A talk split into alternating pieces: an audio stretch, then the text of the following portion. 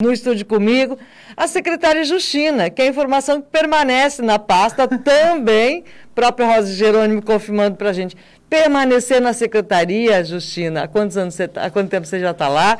E permanecer, isso quer dizer o que para a senhora? Bom dia, feliz ano novo. Obrigada, Cida. Bom dia, bom dia aos nossos ouvintes também.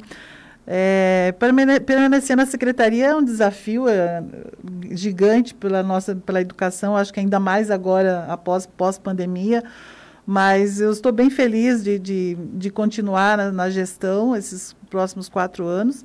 É, eu estou na secretaria desde o dia é, 5 de fevereiro de 2019, então os, dois anos aí, peguei a pandemia pela frente mas é, alguns projetos que nós tínhamos é, para ser implantado que 2020 parou, a gente fez um trabalho totalmente diferente, que agora a gente tem que retomar e estamos com bastante disponibilidade para o trabalho, vamos em frente. Funcionários da educação volta quando? Previsão de aulas das redes municipais e CMEs? Os nossos funcionários agora, os professores, as escolas, eles estão em férias, então eles voltam dia 3 de fevereiro para as escolas, para, as nossas unidades, todas as escolas, centros de convivências, os nossos CMEs, é, e aí começa o atendimento, ah, nas, pelo menos no dia 3, já nas secretarias das escolas, casos de transferência de aluno, que os pais precisam mudar de uma escola para outra, ou estão chegando de alguma outra cidade. Então, a partir do dia 3 já estão funcionando a parte administrativa também. E as aulas, o nosso calendário está previsto para o dia 5 de fevereiro, para início das aulas. Né? Então, mas a gente depende aí da uma orientação do, do, da Secretaria de Estado, da Educação, se vem alguma orientação é, diferenciada dessa, a, a, desse retorno. É, de como a pandemia estará, a gente continua atrelada à Secretaria de Saúde também, da vigilância é, da, da, da situação, mas eu acredito que, é, é, mesmo que não dia 5, mas aí máximo março, eu acredito que as aulas retornam sim. A última orientação do Estado para a volta às aulas, para o início das aulas, foi qual? É, nós, nós tivemos agora o fechamento do ano letivo de 2020. Nós terminamos ontem, na verdade, os relatórios de 2020 para o fechamento, como foi feito, né, com, com, as atividades remotas e tal. A orientação do Estado foi que nós fizéssemos o calendário, fechando os 200 dias letivos, as 800 horas, do jeito é, é como se fosse o ano é, normalmente. Então, nós fech, é, iniciamos para o dia 5 de fevereiro, com duas, duas semanas em julho de férias e de recesso escolar, né, e terminando lá em 17 de dezembro. Agora, é, mesmo assim, Cida, a gente, é, claro, a gente torcia muito para que essa vacina chegasse, mas a gente já sabe que em janeiro isso não vai acontecer. Então, de como que as coisas estão, eu acredito que depois do dia 15 de janeiro, 15, 20 de janeiro, a gente consiga ter um panorama já para a gente ter uma ideia de, de se vai ser possível esse retorno presencial, é, ou se a gente aguarda até é, é, o Estado é para iniciar dia 18 de fevereiro, né, o, pelo calendário deles, ou se eles vão ter alguma programação diferenciada. Então, para a gente é, já passar para a comunidade, para os nossos pais, esse retorno presencial. O máximo que pode acontecer é nós termos aí um mês, um mês e pouquinho de algumas atividades remotas de repente, ou a gente aguardar, se tiver uma data fechada para início de março, a gente pode é, retornar só em março, sem começar com a atividade remota. Né? E puxamos o recesso de julho. Então, essas são, ainda são algumas é, é, definições que nós precisamos aguardar, dependendo de como que a pandemia se, se encontra. A senhora falou até. que fechou o ano letivo do ano passado ontem. É, é. todo, todo mundo teve, teve um grupo que teve reforço, porque precisava, estava com nota baixa, alguém, alguns alunos que de repente não estavam nem online acompanhando. Como é que ficou essa situação é, desse quadro? Não, nós... quem não, quem não, teve alguém que não passou de ano? teve sim. É, nós, nós fechamos ontem a parte burocrática, ah, okay, administrativa, né? Uhum. Mas assim, o ano para os alunos fechou ele findou em 17 de dezembro. É, 18 de dezembro foi o último dia dos professores, aí o fechamento e tal. Mas os relatórios de todas as atividades que eles fizeram. Então, a gente é, enviou para a Secretaria de Estado a, a, ontem que nós finalizamos. É, casos dos alunos que re, de reprova foram aqueles alunos que a gente não conseguiu contato nenhum. Muitos? Nós, não, nós tivemos, é, a, no, eu não tenho levantamento, nós tínhamos 230 alunos no, no, na rede toda que estava dessa forma. É, aí os nossos assistentes sociais foram atrás das escolas, foram atrás das, das famílias inúmeras vezes. É, esse número diminuiu ainda mais, mas é, agora com, a, com retorno, agora em fevereiro, que a gente vai saber os pais que retornaram para fazer a rematrícula. Então, esses pais que retornaram, então a gente considera que nós conseguimos é, é, pelo menos o contato da, do retorno para a escola. Mas esses alunos que não retornaram, que não tiveram a, a, nenhuma participação nas atividades remotas, ou seja, nos aplicativos com os professores, então não teve como fazer uma avaliação desses alunos. Mesmo considerando, Cida, que o ano de 2020 nós não terminamos pedagogicamente falando, né, em termos de planejamento. Em termos de planejamento, nós vamos continuar trabalhando com o planejamento de 2020 em 2021. Né? Então, muitos pais questionaram, queria que o aluno, que o filho reprovasse, que não fosse aprovado, mas assim, é, é, ele tem que entender, os pais têm que precisam, eu acho que a maioria conseguiu definir dessa forma, que nós vamos continuar fazendo esse trabalho em 2021. Então, a gente não pode é, é, estar de uma certa forma, colocando o aluno como reprova, sendo que eu ainda vou trabalhar com os conteúdos em 2021.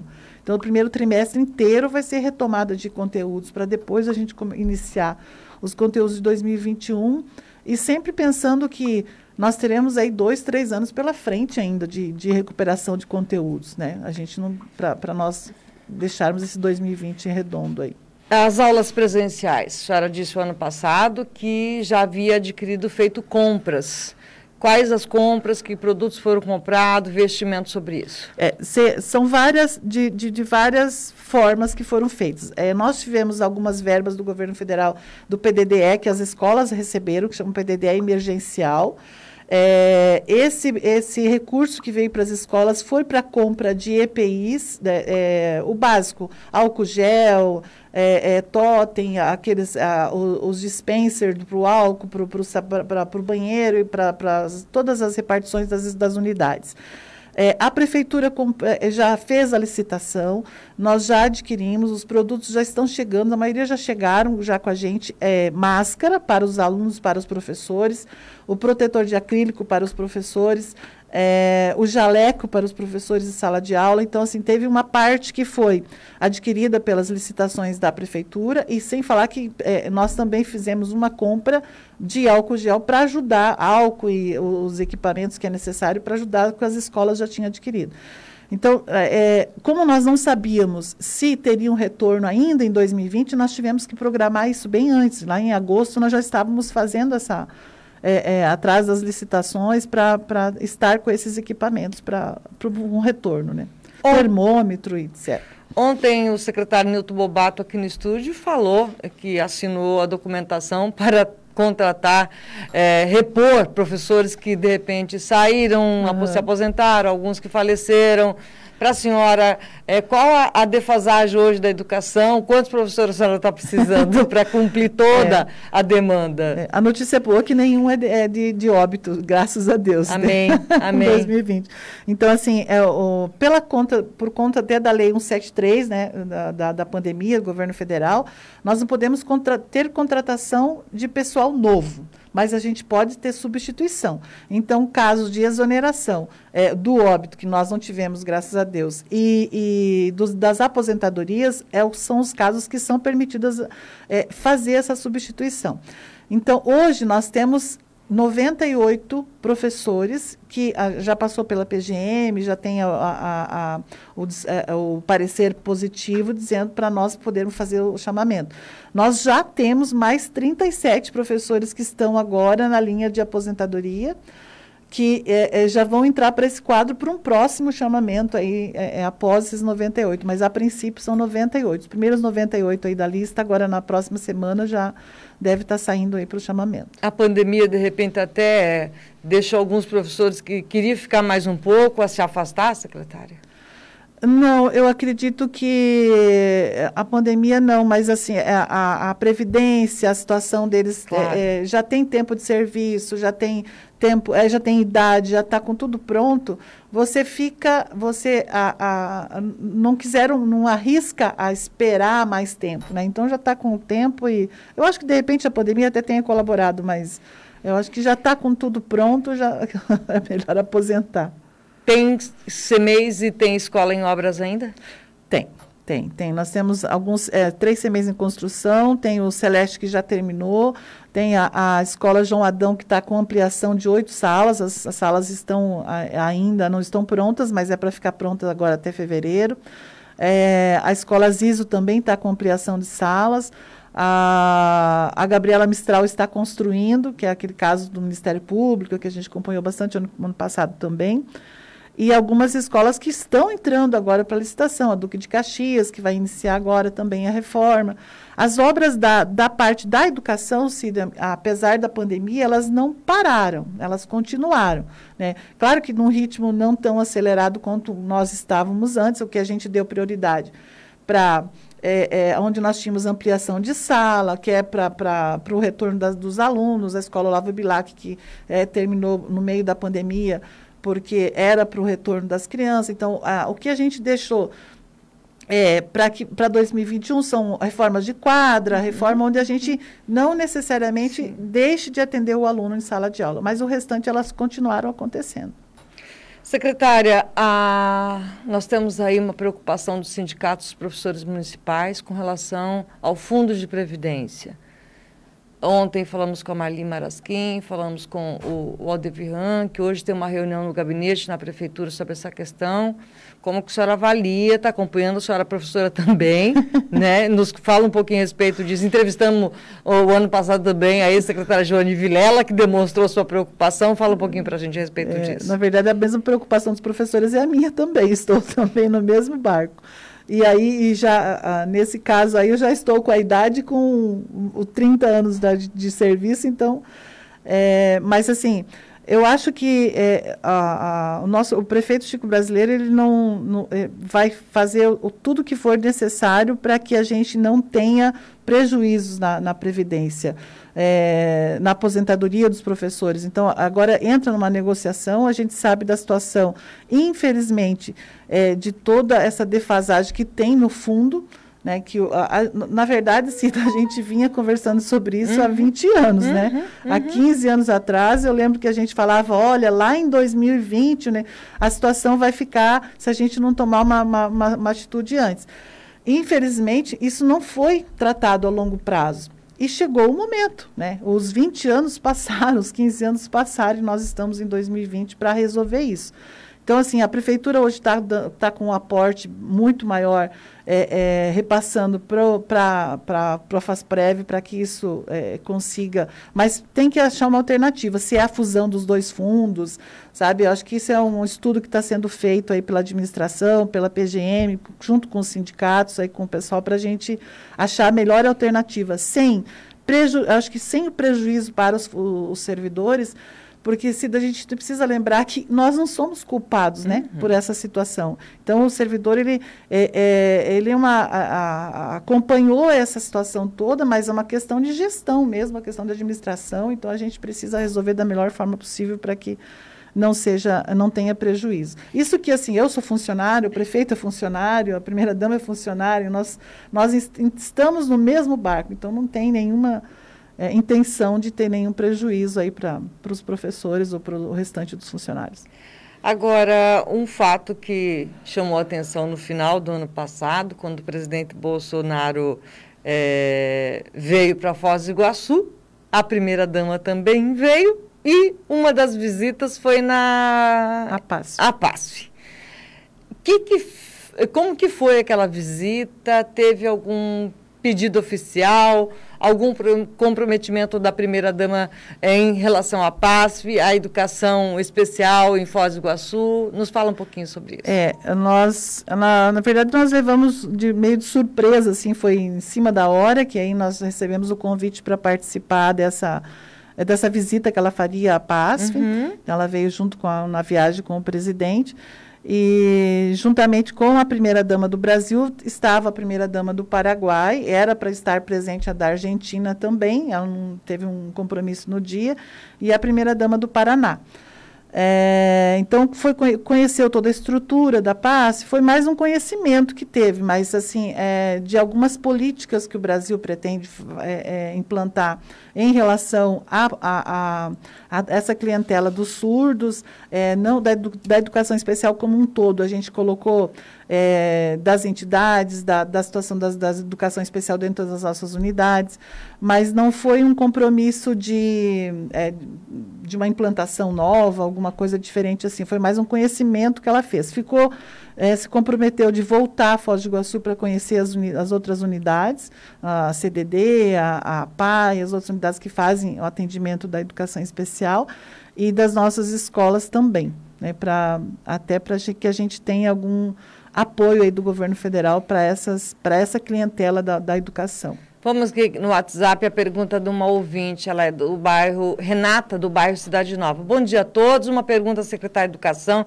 E as empresas terceirizadas na limpeza e cozinha, vai entrar empresas novas, se voltar às aulas? É, a, a nossa empresa é da Serviços Gerais, que é da limpeza, é, já, já fechamos a, a, licitação, já correu, já tem uma empresa, é uma empresa de, da, de Araucária, que vai é, comandar agora a contratação.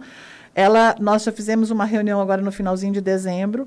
Eles vão estar presentes em Foz do Iguaçu a partir do dia 15 de janeiro, já com o escritório é, funcionando. Já repassou, inclusive, e-mail para que a, a, os interessados é, enviassem currículo para uhum. a empresa e a partir desse dia eles estarão é, então fazendo essa é, contratação, a, a, análise dos currículos e tal para contratação. Então, para iniciar, a gente pediu para iniciar dias 3, dia 3 e 4 de fevereiro, agora já nas escolas, nas unidades escolares. Isso Quanto você limpeza. paga por isso, secretária?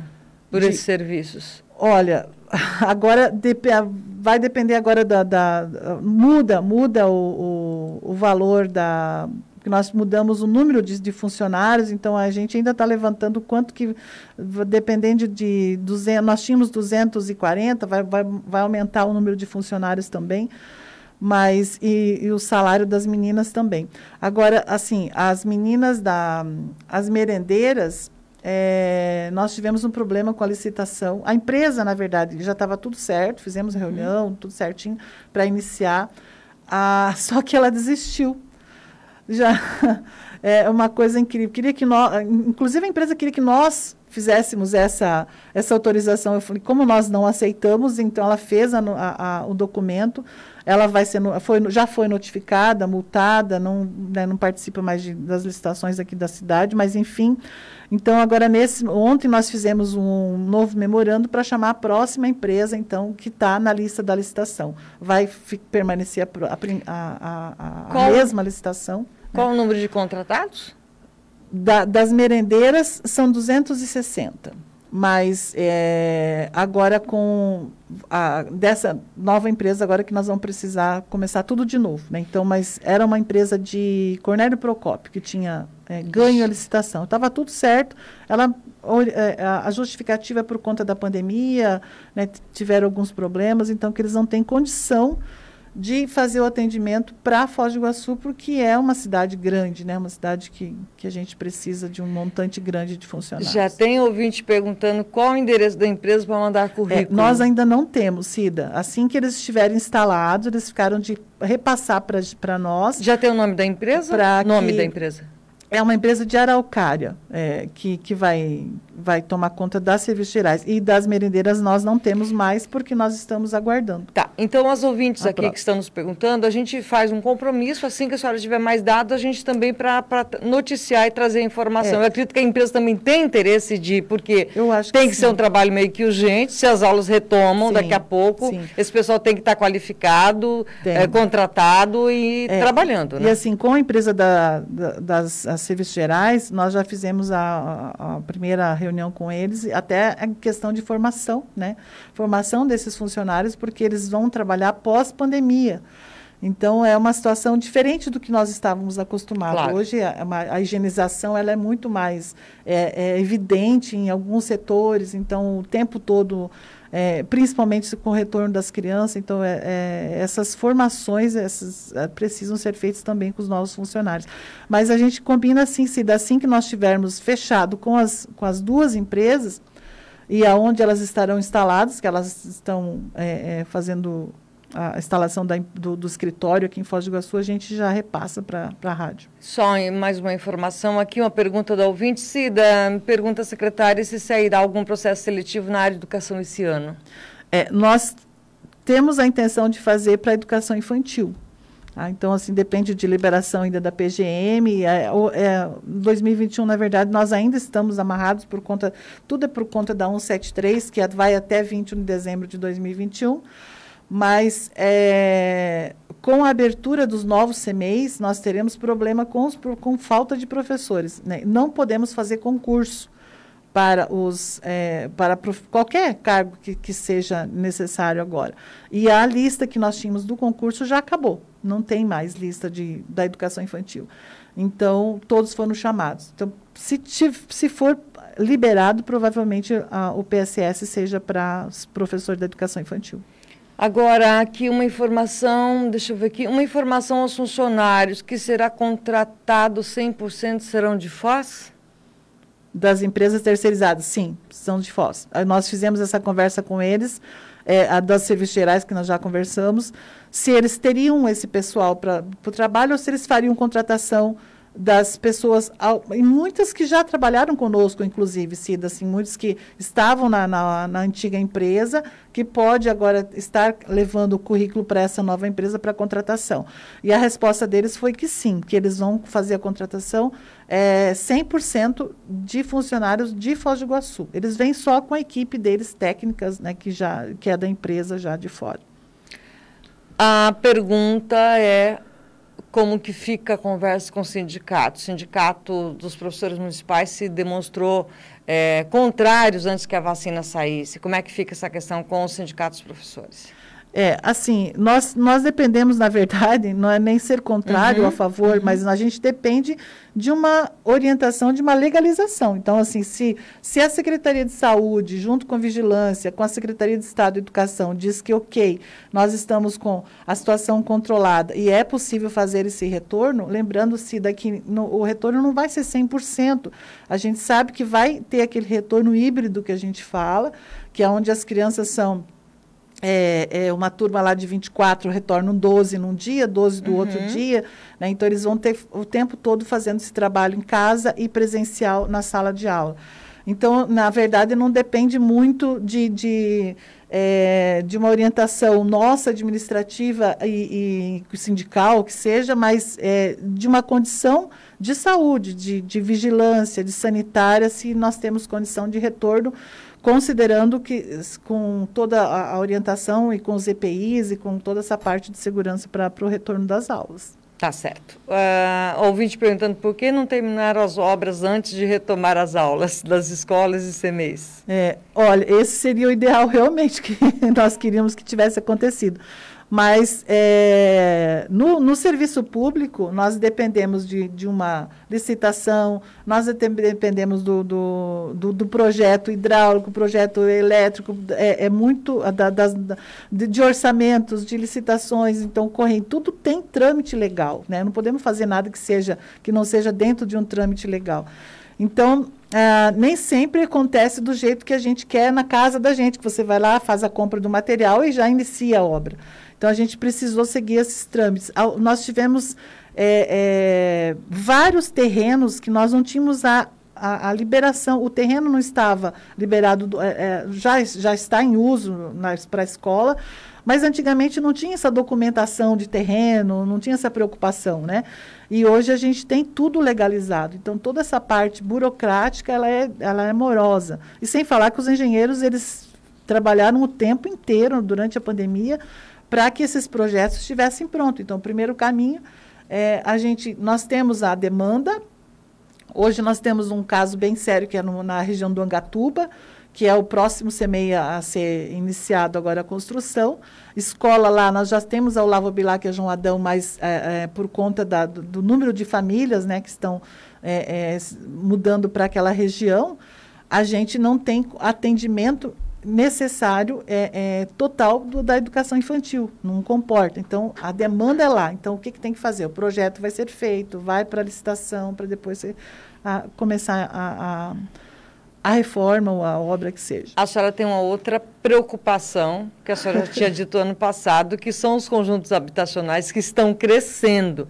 Terá creche, SEMEI e escola para todo esse povo que está que tá é. indo para esses conjuntos habitacionais? Como é que está é. a situação? Você sabe, Cida, que a gente, por mais construções que nós tivemos, todos esses SEMEIs novos, as ampliações das escolas, é uma preocupação porque a, a população migra, né? Claro. Está migrando de um lugar para o outro. Então, a região mesmo do Angatuba, que eu acabei de comentar, era uma região que era muito tranquila. Né? Hoje? Né? Tinha a escola Lavo Bilac bem menor, hoje ela tem quatro salas a mais, e a João Adão comportava assim tranquilamente.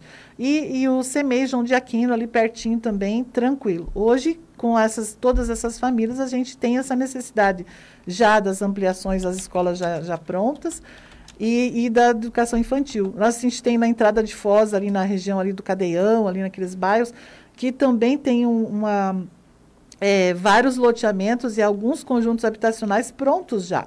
Então, aí nós temos ali duas escolas bem pequenas, que é a Séries, a Séries e a Eleodoro. Então, já, a gente já sabe que ali é uma situação é, emergencial, provavelmente muito, muito próxima de se iniciar uma reforma, uma ampliação e uma construção de educação infantil também. Deixa eu responder ao ouvinte aqui. É, ela, ela, é, ela fez uma pergunta, uma colocação é, referente ao CMEI do Jardim Paraná local, era clube de mães repassado para a prefeitura na época do prefeito Álvaro Nilma. Irão inaugurar o novo. O local antigo do Clube de Mães, queremos reabrir o Clube de Mães Celeste Solta. É, é, o, é o CEMEI do Celeste Souto Maior, que foi feita, a construção está pronta já.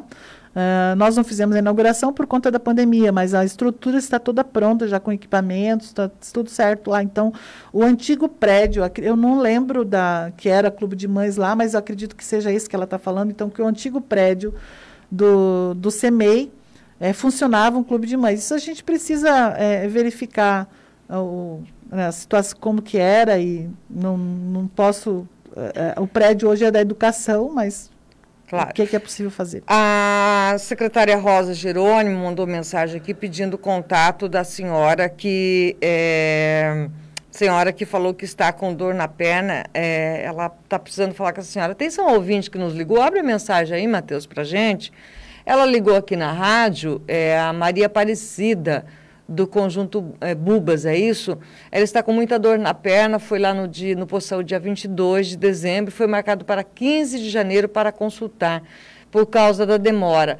Ô Maria Aparecida, dá uma ligadinha aqui para a gente e passa seu telefone de contato para a gente passar para a secretária Rosa Jerônimo, que ela está pedindo o seu contato aqui para a gente e, e acabou não sendo anotado. Então, essas questões. Então, secretária, retomando as aulas, mensagem para os pais, para as crianças, que eu tenho certeza que estão muitas ansiosas para voltar. A orientação tem que começar de casa, né? A senhora acha que vai ser mais fácil orientar as crianças com os cuidados do Covid, assim como no trânsito, a escolinha de trânsito, que eu tenho um carinho enorme que lá, é lá na Vila Potes, que leva as crianças da orientação de trânsito. Olha, chama a atenção do pai, cadê o cinto? É. É, isso, isso, aquilo. Você acha que vai ser mais fácil começar com as crianças essa educação sobre a questão do Covid? Vocês começam a preocupar já nisso também, para que os pais comecem a orientar as crianças sobre essa questão? Não abraçar, não apertar a mão, não pegar o material do outro, enfim. É, o Cida, eu sei que no eu acho que o início das aulas, quando a volta presencial, vai ser um desafio muito grande, tanto para os professores, para os pais, para os funcionários de uma maneira geral, para as nossas crianças. Eu acho que o, o, problema maior ainda é na educação infantil, porque eles são muito pequenos. E a gente tem essa política, a nossa política do abraço, ela é muito forte. Né? Então, Isso acontecia no CMEI, abrace seu amiguinho. Meu Deus, era muito. A, a, eles chegavam e a, a, primeira coisa que eles faziam era vir correndo abraçar a professora. E a gente sente falta também desse carinho, né, de, desse contato. É uma, é, um, é uma situação que nós estávamos acostumados a, a, a dessa forma. Mas eu acredito que hoje, hoje você ter respeito pelo próximo é realmente claro. você não tocar né? Claro. Então essa política precisa ser trabalhada com os nossos pequenos. Assim, muitas das nossas ações com dengue, sabe, com escolinhas de trânsito, com, com outras é, é, situações que nós tivemos necessidade de trabalhar, as nossas crianças são ferrenhas, elas são fortes. Então elas vão para casa, elas cobram do pai. Então eu acredito que de repente elas vão auxiliar sim aí nesse, nesse setor. Mas a gente lembrando sempre que nós precisamos da família, a gente precisa, a gente ficou bem triste agora vendo Natal, Réveillon e é, é, tanta postagem de é, de não cuidados, né? Então, dessa falta de, de, de, ter esses cuidados. Então, é essa, essa necessidade que tem que ser incorporada. Infelizmente, é uma situação que nós precisamos incorporar até não sei, não sei quando aí, para que a gente possa ter um, um, um retorno normal aí. Né? Secretária, obrigada pela vinda até o estúdio. Bom trabalho em 2021, que a senhora realmente consiga atingir os objetivos que tudo transcorra normalmente, né? As, as, vidas das pessoas estão voltando para suas atividades normais, já voltaram praticamente comércio, sim, sim. a vida do dia a dia. E que nas escolas também Deus nos proteja, proteja os nossos pequenininhos, os nossos trabalhadores, para que a gente tenha também uma tranquilidade. É, muito obrigado, Cida, sempre pelo, pelo carinho de vocês também com a educação. É muito bom ter esse espaço para a gente falar um pouquinho sobre educação é, e torcer assim. Eu acho que o que nós, o maior desejo que nós queremos hoje é saúde para as pessoas, que elas estejam bem. A gente acho que a gente nunca desejou tanto né, claro. né, que as pessoas estejam bem. Sucesso aí para vocês aí na, na, na, na, parte da imprensa também, nossa comunidade, nossos pais, que a gente possa retornar ao nosso trabalho, que é o que a gente sabe fazer, trabalho presencial e com as crianças e seja um ano aí proveitoso, melhor do que foi 2020.